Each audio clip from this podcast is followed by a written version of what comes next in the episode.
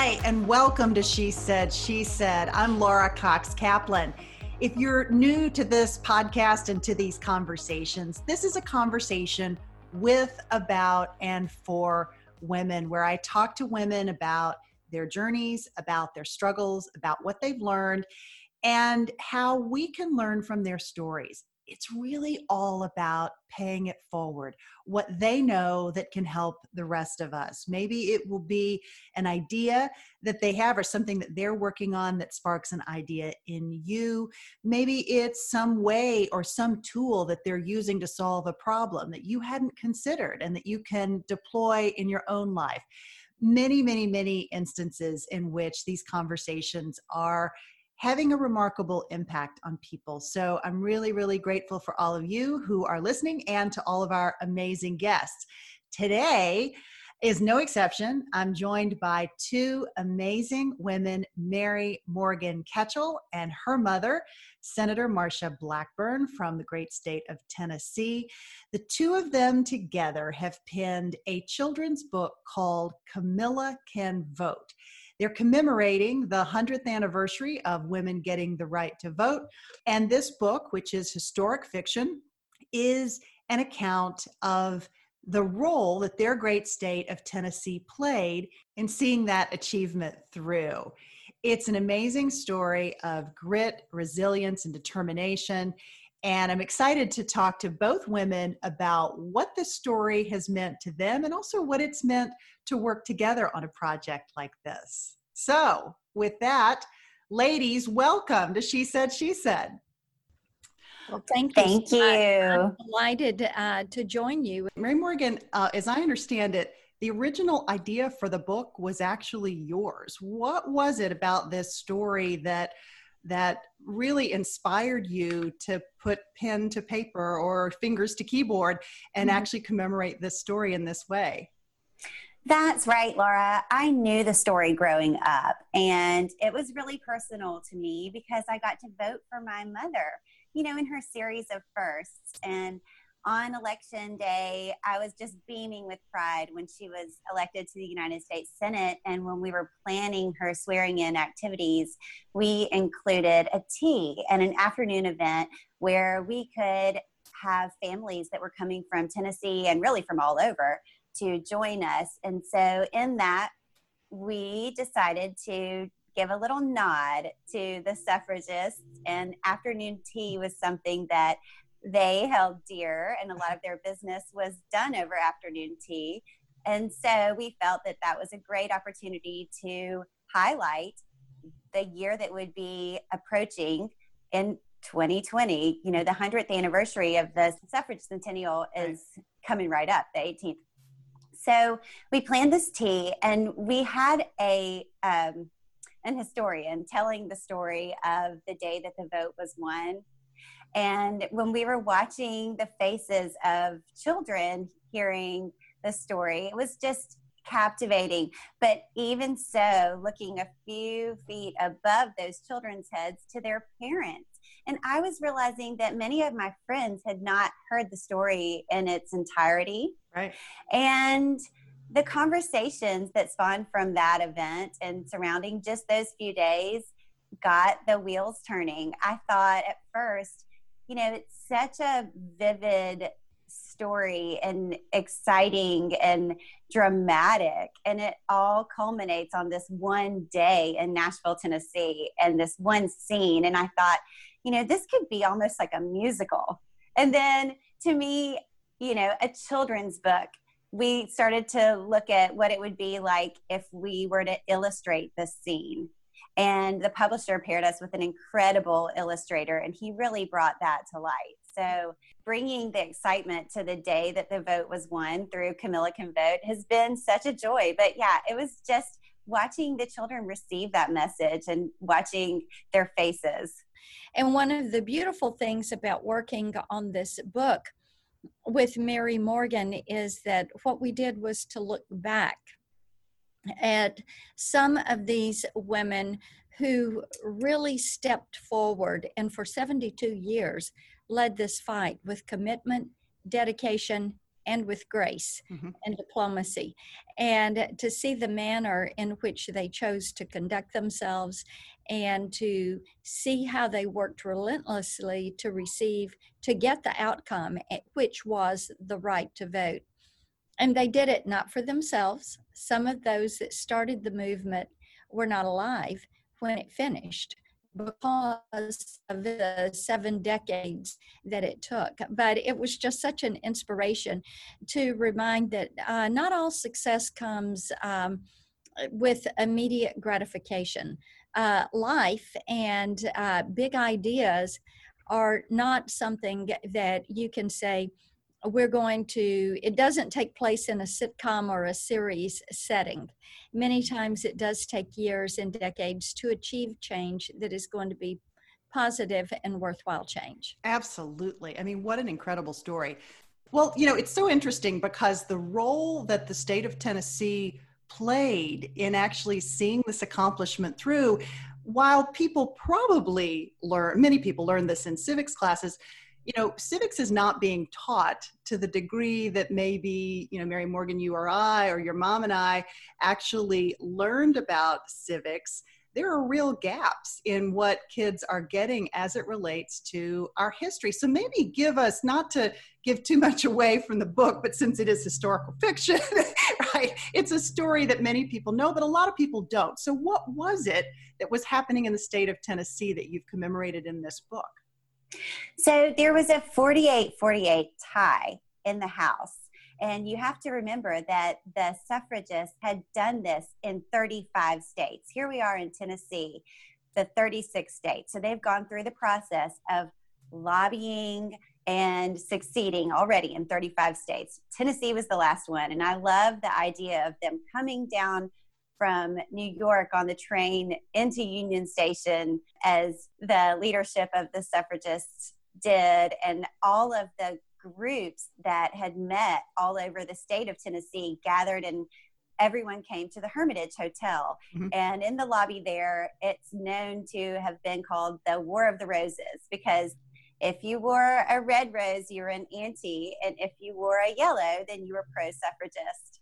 And so in the book, our little character, Camilla, through a series of almost magic. I'm not going to give away too much, but she gets a bird's eye view to this scene. So here they are, the suffragists and the um, members of the state legislature are gathered in the lobby of the Hermitage Hotel, and there's a hustle bustle and an excitement because this is the day of the vote. And then they ascend the 72 steps to the Capitol, and the Speaker of the House is trying to table it. And there is a 48 48 tie. And the irony of this is that the youngest member of the House has just in the nick of time received a letter written by his mother, whom is referred to as Miss Febb. And she writes to her son asking him to be a good boy and help Miss Catt put the rat in ratification. He goes in and changes his vote.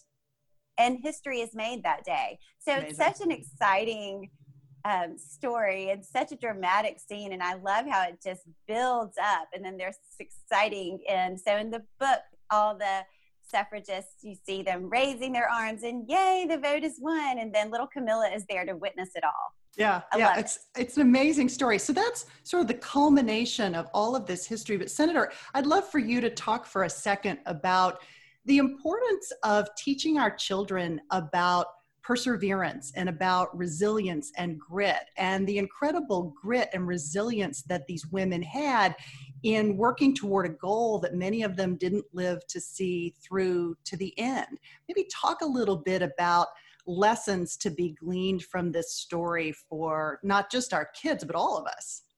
Yes, and as Mary Morgan was laying out the timeline in this history, bear in mind that these women didn't act, if you will, outside of the norms. Yes, they went to the White House, and yes, they protested, and yes, they were termed iron jawed angels.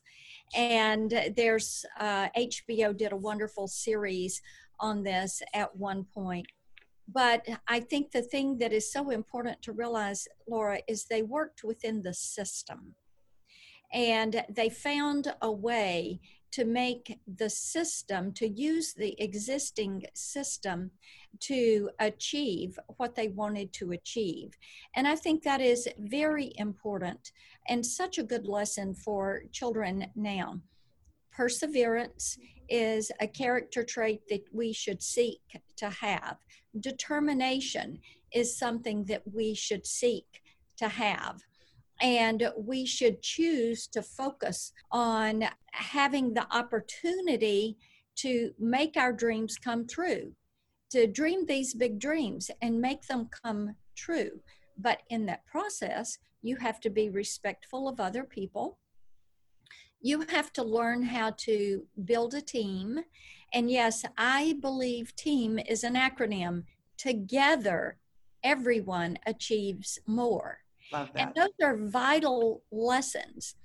You have to realize that BEST is an acronym better every single time. And you have to put your best effort into achieving a worthy result. So, what great lessons there are in this for our children, and to just realize uh, anything worth doing is worth doing right, and things that are a desired outcome may not come to you immediately. You know, I really like Malcolm Gladwell's book on outliers, and it talks about the 10,000 hours of practice. Mm-hmm.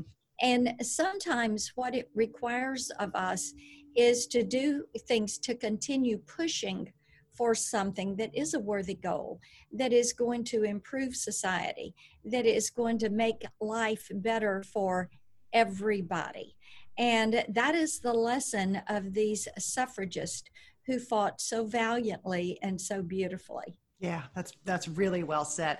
Mary Morgan, um, a question back to you. You all decided to have as your central character a young girl. You're the mother of two young boys. So I'm curious as to why you made the determination to have your main character a girl versus a boy. yeah, and if I can just pop in before yeah, please. she answers that, I need to pop off. But so good to join you. Oh, thank you. Thank you so much for being with us, Senator. It's really nice to see Bye. you. Bye, Mom. And you heard with those acronyms, I love it, but you're getting a little bit of a taste of what it was to be raised by such an incredible woman. The encouragement that she offers and her acronyms and her. Yeah. Concept. Well, and now that she's left us, we can talk about what it was really like to work with your mom. No, I'm kidding. so, so, so talk to me a little bit about the editorial process and how you how you decided on Camilla versus Cam or something along those lines. That's right. Well, you're right. I do have two boys, and my boys are huge readers, and they're still in elementary school, but they have amassed a giant library of books, and it's something that they um, are proud of. And I had noticed during these years, and especially as they've gotten to a higher level of reading, that many of the children's series about history, historical fiction, are written for boys. Mm-hmm. And they write the boys into the stories, and the boys feel a connection to the story. And I love unicorns and I love fairy dust, but I felt like it was time to write girls into the story. So I decided to go about this in the way of connecting a young girl to these moments in history, to female trailblazers. Camilla Can Vote highlights Susan B. Anthony and Elizabeth Cady Stanton and Carrie Chapman Catt. But if Camilla can vote, what else can Camilla do? Right. Camilla can run for office. Camilla can be a senator. Camilla could run for president. Camilla could be the president. Sure. So to me, it was an opportunity to get in there for girls and help a young girl to connect to trail a trailblazing woman or trail, trailblazing women in history and find their message in that and inspiration in that. And also, I love how mom pointed out that these women, many of them did not live to see their goal achieved, but they looked at it as being part of something greater than themselves. And I think that's an incredible message, especially in this day and age, to lay out to a young girl that you are part of something to be proud of when you set your goals and when you join a team and you lay your goals out there and it might not happen overnight it takes grit it takes practice it takes perseverance and to me this is an excellent display of all of those qualities and of that sort of thing for a yeah. young girl Mm-hmm. Absolutely. So you're a first time author, as I understand it. I mean, you're a writer, but this is your first book, correct? That's so right. How daunting was that? Was that prospect? Was it um, a little bit intimidating to tackle this particular project, or how did you think about it? Was it so compelling that you were just like, I have to do this? I really got a feeling of inspiration about it, and it all seemed to fall into place. I mean, I had a few days where I started to write the first book, and then came the second, then came the third, then came the fourth. It just followed one after the other. It seemed to me to be an obvious chain of events for our little Camilla. And funny you asked about the name and why not Cam and um, I have two boys, and you know, as a girl from the South, I had all these family names in my back pocket, and Camilla was my girl name. And so, if I ever was to name a little girl and a little girl character in this way, Camilla she would be. But I also loved the Camilla Can, the CC. And as I'm thinking about, you know, future books, Camilla Can, it just, yeah. I love the way that goes together and it just sounds exciting to me yeah. and inspiring. Absolutely. Absolutely. So I, I hinted at this a second ago, but I'd love for you to talk a little bit about working with your mom on a project. I, this you're not the first duo um, that I've had on the podcast to talk about working together as a partnership with a relative, a sister, a mom. Um, but I'd love to know how you all work together and how did you work through any differences of opinion, perhaps, and things like that well, it was pretty smooth sailing from start to finish. And in fact, this has not been a project that has been a long term thing. I mean, I wrote the book in a few days, and we're a mother daughter that are constantly in contact and, you know, texting her and calling her and popping her popping in between meetings you know mom how does this sound? And what do you think here? And one thing that was great that she offered was um, the historical perspective and um, she kind of fact checked for me mm-hmm. in ways as well. I was writing the story and i was writing the character and kind of bringing it to life. And i'm a creative type and i love history yeah. but she had so much more to offer there and an insight into the relationships between these women that worked together for 72 years and i love how um, Susan B. Anthony and Elizabeth Cady Stanton were really girlfriends. Yeah. I mean, they were a tag team, and Susan B. Anthony went out on the stump while Elizabeth did a lot of the writing of her speeches and the research and a lot of the work that she had started from years before. But she stayed home with her family, and I loved how they kind of played off of each other in that way. And I think that my mom and I have a relationship that serves us both well. We both have our strengths, we both have our talents, and it's not a lot of push and pull. It's more, you know, a combined effort. And yeah. it's fun to work with her. And I've done it before and I'll do it again. Yeah, yeah. Talk a bit about because she is, you referenced this a couple of minutes ago she was the first female elected to the state of to the House of Representatives from Tennessee, and of course, she's the first female senator from the state of Tennessee as well. Talk about what those firsts um, with your own mom have meant for you as you think about your own life and the impact that you can have. Oh my goodness. Well, the example that that has offered, not only in my life, but in that of my children, is just incredible. And when I was in high school and college, she was serving in the state senate. And I would organize groups of girls and we would go knock on doors and we would hold campaign signs and work at the polls and be there for the excitement of election nights. And then in Congress, she was running every two years. Right. So, in fact, I was working on her campaign in Congress, and a lot of my friends were joining the effort. And it was just so exciting to feel like we had a great team and a lot of momentum for our goals and all of that. And then her swearing in to Congress for the first time in 2003, January 2003, was a really wonderful family celebration. And that's right, she was the first woman who had won the seat in her own right. So it really was a moment to be recognized and that of historical significance for the state of Tennessee. Mm-hmm. And then she served several terms in Congress, and those goals that she set for herself, she continued to achieve time after time, just breaking through the glass ceiling time after time. And um, we were so proud to watch all of that with her.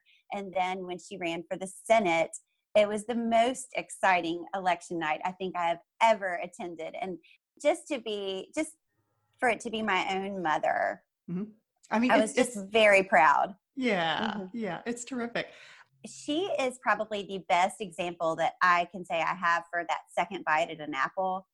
You know, she entered the political arena as I was going to college she had always been involved as a volunteer up to that point, but she was a mom and she had a small business. But as far as putting her hat in the ring, it wasn't until that point. And so I like to think, as you're saying about women pivoting, mm-hmm. you know, she had that moment where she was able to pivot and move in a different direction. And it is so inspiring to me. That is such an inspiring story. You've watched her up close and personal. Politics is a tough, tough business, no matter which side of the aisle that you're on. And arguably, for women, it can be especially tough, and the criticism can be really personal and really, really vicious. Talk about maybe how you've seen your mom handle and plow through just the garbage that you have to you just have to endure some of that when you're in the public eye that's right. I love to watch a split screen when she is on TV and the way that she composes herself when someone is losing their mind. I love to as they them. often do. I love to watch the manner in which she patiently waits for her moment to speak and deliberately answers a question and relates to the person on the other side of the camera with common sense with dignity and with exact information. And I'm proud of that. And I hear time and time again from my friends who are, you know, news watchers and listening to her on the radio. And they're like, oh, I love it. There she goes again. She gets her point across. She's very well versed. She's very well read. She's a student. She studies. She reads the legislation. You know, she's there for the markups. She's incredibly detail oriented and diligent in mm-hmm. that way and she surrounds herself with excellent staff and she holds them to high standards and those things are evident in the way that she is able to lead and i love watching her when she's inspired on certain legislation and she's working really hard and she has a great team surrounding her and then i love watching her as she campaigns she is really um, an inspired speaker. She's got that enthusiasm that I think relates. And she's a people person and she's a mother and a grandmother 1st mm-hmm. And I think that comes across. Yeah, it absolutely does. Well, you know, I see a lot of her in you as her daughter. And I'm curious as to whether you've ever considered um, potentially seeking elected office. I have not. And we all have our strengths, and I'm not sure that is my path. But, and right now, as you know, I'm in the hairs of raising elementary school age boys. Right.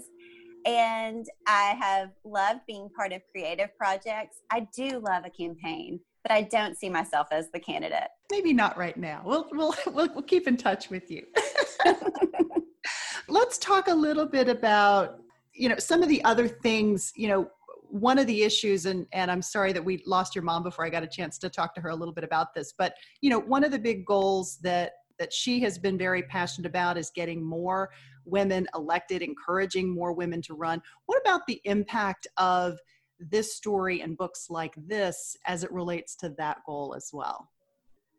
She ha- drives around in a pickup truck with the license plate that is a vanity plate that says V O T E. to put it lightly, the lady is obsessed with voting. and just to inspire women to enter the process, I think has been a goal of hers. And I should say she's not obsessed. It's um, it's a mantra to her. Vote. Yeah vote. Get out there and vote. Take it seriously. This is an opportunity. This is a right that women fought for decades to achieve and we should not take that lightly. Um, it is our responsibility.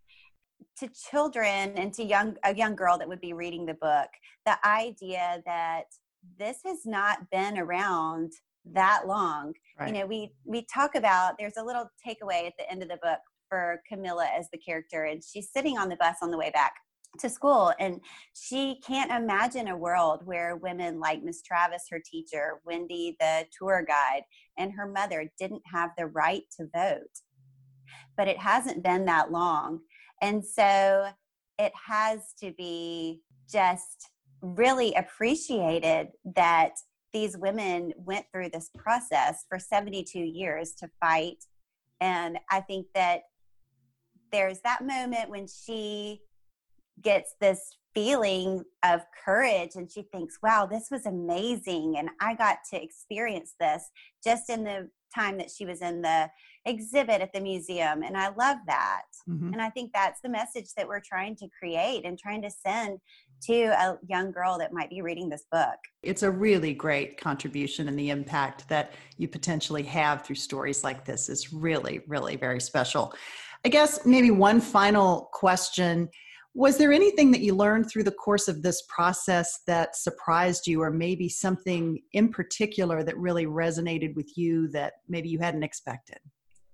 As I thought about writing the book, I did think about writing it for a little girl, but I noticed that when friends that have been involved in organizations in the community that help women come back to wholeness, that are encouraging them to rejoin society. The book is appropriate for adults mm-hmm. and it is being utilized in that way.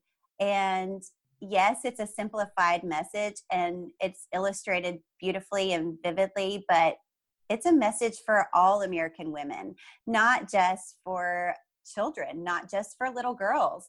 And in fact, it's not, it's for boys too. Right. Because in the end, Harry T. Burn made a huge difference that day on August 18th, 1920, when he marched up the stairs. He listened to his mother and went and changed his vote.